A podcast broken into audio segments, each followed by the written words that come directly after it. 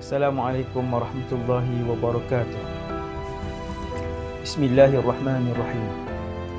Alhamdulillahi rabbil alamin.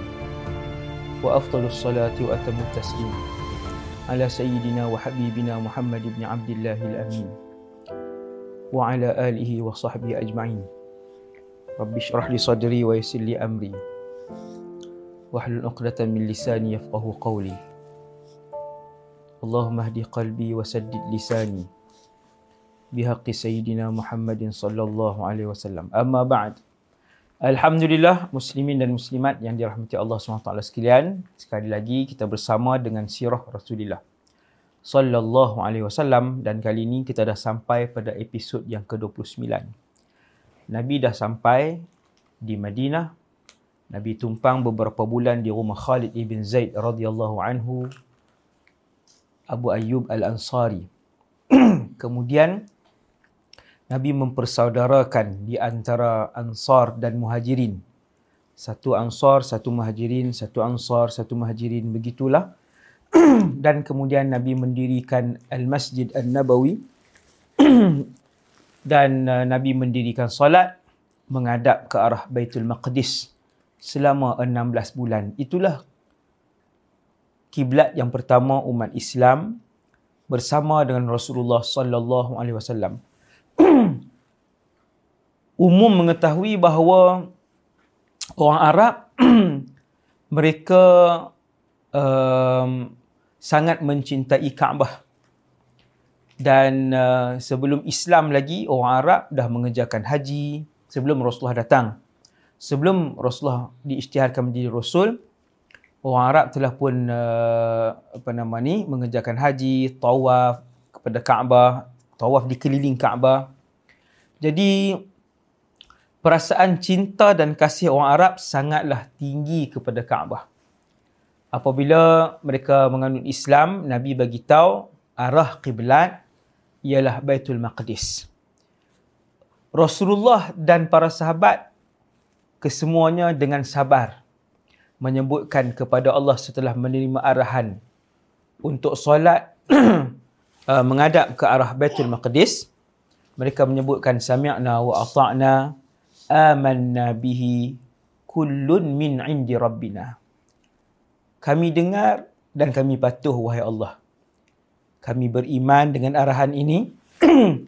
Setiap sesuatu itu adalah dari Tuhan dan pemilik kami. Kullun min indi rabbina sahabat terus bersama Rasulullah solat menghadap ke arah Baitul Maqdis dan orang-orang Yahudi mula menunjukkan uh, sifat benci tak senang um, kepada uh, Rasulullah dan juga apa nama ni Islam serta Ansar dan Muhajirin.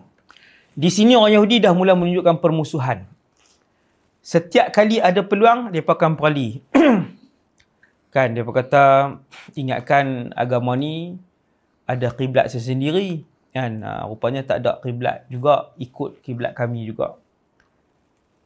Uh, bukan uh, perli daripada Yahudi itu yang membuatkan Nabi dan umat Islam para sahabat ketika itu memohon kepada Allah agar kiblat ditukarkan ke kepada Kaabah di Makkah Al-Mukarramah tetapi disebabkan kecintaan uh, orang Arab uh, disebabkan kecintaan orang Arab. Okey kemudian uh, disebabkan kecintaan yang lama kepada Kaabah sejak uh, daripada zaman Nabi Ibrahim alaihissalam. Sejak daripada Nabi, zaman Nabi Ibrahim alaihissalam orang Arab tahu No, sebelum Islam lagi, mereka tahu sebelum Rasulullah datang lagi bahawa Kaabah itu dibina oleh Ibrahim dan anaknya Ismail alaihi wassalam. Kemudian tuan-tuan, dia bermula daripada Nabi sampai di kota Madinah itu, Yahudi dah mula menunjukkan kebencian dan permusuhan kepada Rasulullah SAW dan juga Islam. Dah mula tunjuk dah sikit-sikit. Mereka lebih memuliakan uh, Quraisy di Mekah daripada orang Islam di Madinah sedangkan Islam dan Yahudi kedua-duanya adalah agama samawi agama daripada langit. Tetapi disebabkan hasad dan kebencian yang meluap-luap kepada Islam ni, mereka benci betul. Dengan Islam dan Rasulullah membuatkan bila orang bila mereka berjumpa dengan pemimpin-pemimpin Quraisy, Quraisy kata wahai ahl, wahai uh, apa nama ni Yahudi sekalian, kamu semua ahli kitab. Quraisy tahu, kamu semua ahli kitab, kamu ada kitab Taurat dan Injil apa pendapat kalian tentang agama yang Muhammad bawa ni? Jadi um, ketika itu Yahudi jawab agama kamu lebih mulia daripada agama yang Muhammad bawa dan kamu lebih mulia daripada daripada Muhammad. Begitulah kebencian, begitulah kebencian uh, apa nama ni? Uh, Yahudi kepada Rasulullah dan dan Islam. Tuan-tuan sekalian.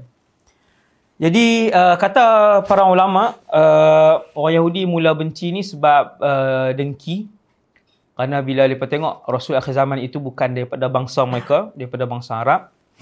Mereka sangat dengki, hasad kepada Islam dan dan uh, dan Rasulullah serta umat uh, Islam di di Madinah. Nah, dan kemudian juga uh, yang kedua kata para ulama sirah Orang Yahudi mula menunjukkan kebencian dan pemusuhan ini adalah disebabkan, tuan-tuan, Al-Quran selepas itu banyak membongkar kejahatan yang pernah dan sedang mereka rancang dan lakukan.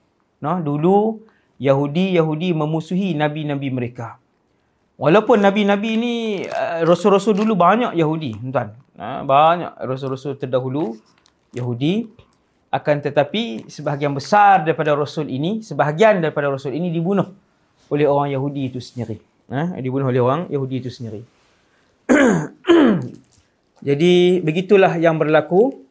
Dan uh, Yahudi di Madinah mendapat sokongan daripada orang-orang uh, munafik yang diketuai oleh Abdullah bin Ubay bin Salul. Nah Abdullah bin Ubay bin Salul ni um, Sebenarnya ketika hari Nabi sampai di kota Madinah ia bertepatan dengan hari sepatutnya Abdullah bin Ubay bin Salul diangkat menjadi raja Madinah.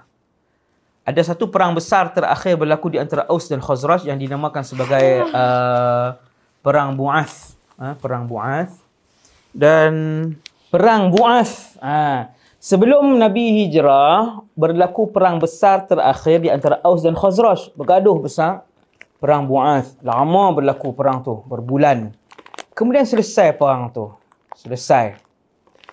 Bila dah selesai, mereka berdamai. Dah, mereka dah perang lama dah satu sama lain sebagainya. Uh, mereka berdamai dan mereka sepakat untuk melantik Abdullah bin Ubay bin Salul sebagai Raja Madinah. Dan ketika Nabi sampai itu bertepatan dengan hari sepatutnya dilantik. Maksudnya dah rancang dah, dah rancang, dah ada baju uh, baju rasmi yang akan dipakai, ada mahkota yang telah ditempah sebagainya. Maksudnya alat-alat kebesaran tu dah disiapkan, no? Tetapi apabila Rasulullah sallallahu alaihi wasallam sampai eh, bila orang tengok Rasulullah Nabi ni kalau tuan-tuan ingat dalam episod ke-26 kot, 27 macam tu, kita tengok kisah Ummu Ma'bad. Nah. Orang jumpa Nabi 2 jam saja. No, satu jam, dua jam je orang orang orang melihat Rasulullah. Orang jumpa Rasulullah. Ha? Orang orang asing yang tak pernah bertemu dengan Rasulullah memuji Rasulullah sebagai seorang yang berakhlak. Sebagai seorang yang penuh dengan keberkatan. Apatah lagi penduduk Madinah yang sudah lama mendengar tentang Rasulullah sallallahu alaihi wasallam yang dah lama orang kata apa menanti Rasul akhir zaman ni. Bila Nabi mai orang Madinah kesemuanya yang Islam ni bersetuju untuk melantik Rasulullah sallallahu alaihi wasallam, no? Semua ramai-ramai tak ada paksaan apa-apa. Aus dan Khazraj. Rasulullah sallallahu alaihi wasallam uh, di Madinah Al-Munawwarah uh, bersama para sahabat tadi kita dah dengar bahawa selama 16 bulan lebih kurang mereka solat menghadap ke Baitul Maqdis dan akhirnya setelah para sahabat dan Rasulullah bersabar Allah Subhanahu wa taala mengumumkan bahawa kiblat uh, ditukar daripada Baitul Maqdis ke Kaabah Al-Musharrafah di Makkah Al-Mukarramah uh, dan perkara itu berlaku ketika sebahagian para sahabat uh, sedang menunaikan solat masya-Allah. Uh, jadi Nabi arahkan seorang pembawa berita untuk bagi tahu bahawa kiblat telah pun uh, berubah. Rasulullah SAW ketika itu tuan-tuan yang dirahmati Allah sekalian, Nabi kadang-kadang melihat ke langit seolah-olah menunggu wahyu. Uh, sehingga Allah sebut dalam Quran qad nara taqalluba wajhika fis sama' falanwalliyannaka qiblatan tardaha. Kami telah melihat wahai Muhammad uh, kamu sering mendongak-dongakkan kepala ke langit. Allah tahu niat Rasulullah. Tapi Nabi ni seorang yang manusia hamba Allah yang taat patuh kepada Allah. Nabi um, tak rungut dengan Allah. Walaupun hati Nabi dan para sahabat semuanya suka untuk uh, menghadap uh, Kaabah ketika solat uh, menghadap Kaabah ketika solat tetapi Nabi dan para sahabat tidak merungut. Uh, tak merungut masya-Allah.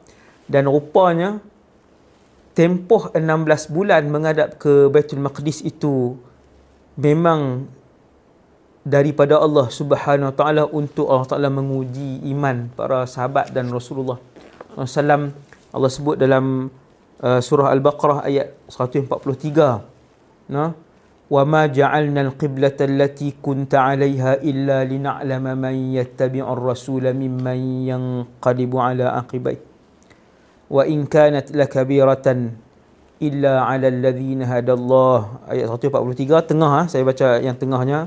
Dan tiadalah kami iaitu Allah jadikan kiblat yang engkau menghadapkannya dahulu itu ke Baitul Maqdis tu. Melainkan untuk kami tahu siapakah yang mengikut rasul serta membenarkan rasul dan siapa pula yang berpaling tadah iaitu tidak mengikut arahan Allah dan rasulnya Allah saja nak uji Allah sengaja nak menguji, nak tengok apakah mereka benar-benar taat nah, Ansar yang baru masuk Islam, Muhajirin yang dah lama masuk Islam di kalangan sahabat. Nak taat tak dengan arahan Allah walaupun hati suka yang lain. Hati teringin hak lain. Hati memilih yang lain.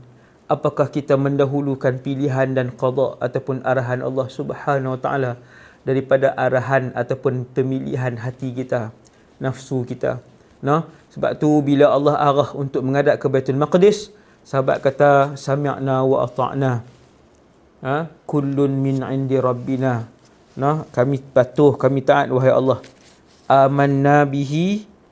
Kami beriman dengan arahan itu dengan Allah. Kullun min 'indi rabbina. Semua datang daripada Allah Subhanahu wa taala. Dan akhirnya turunlah ayat uh, tentang penukaran uh, penukaran kiblat daripada menghadap ke Baitul Maqdis kepada menghadap ke uh, Kaabah nah, lebih kurang tahun ke 16 bulan ni lebih kurang tahun kedua lah hijrah ha, tahun kedua hijrah dan tahun kedua hijrah tu juga tuan-tuan muslimin umat Rasulullah sekalian um, turunnya ayat mm, uh, Allah Subhanahu Wa Taala mengizinkan berperang no? Uh, iaitu dalam surah Al-Hajj ayat 39 A'udzu billahi minasyaitonir rajim. Udhina lilladhina yuqataluna bi annahum zulimu wa inna ala nasrihim laqadir. Diizinkan berperang belum diwajibkan. Ha? uh, diizinkan berperang bagi orang yang diperangi sebab mereka telah dianiaya dan sesungguhnya Allah amat berkuasa untuk menolong mereka. Tuan-tuan sekalian Quraisy ketika itu telah pun mengumpulkan dana dan kekuatan. Mereka telah pun berbincang dan bermesyuarat untuk menyerang Madinah Al-Munawwarah.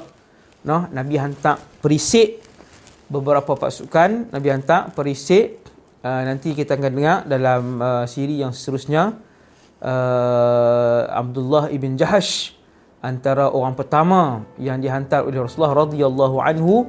Uh, Abdullah bin Jahash ni radhiyallahu anhu uh, Nabi hantar untuk untuk uh, merisik eh untuk melakukan risikan uh, perisikan dan beberapa syariah yang lain yang dihantar oleh Rasulullah sallallahu alaihi wasallam untuk melihat apa yang dilakukan oleh Quraisy.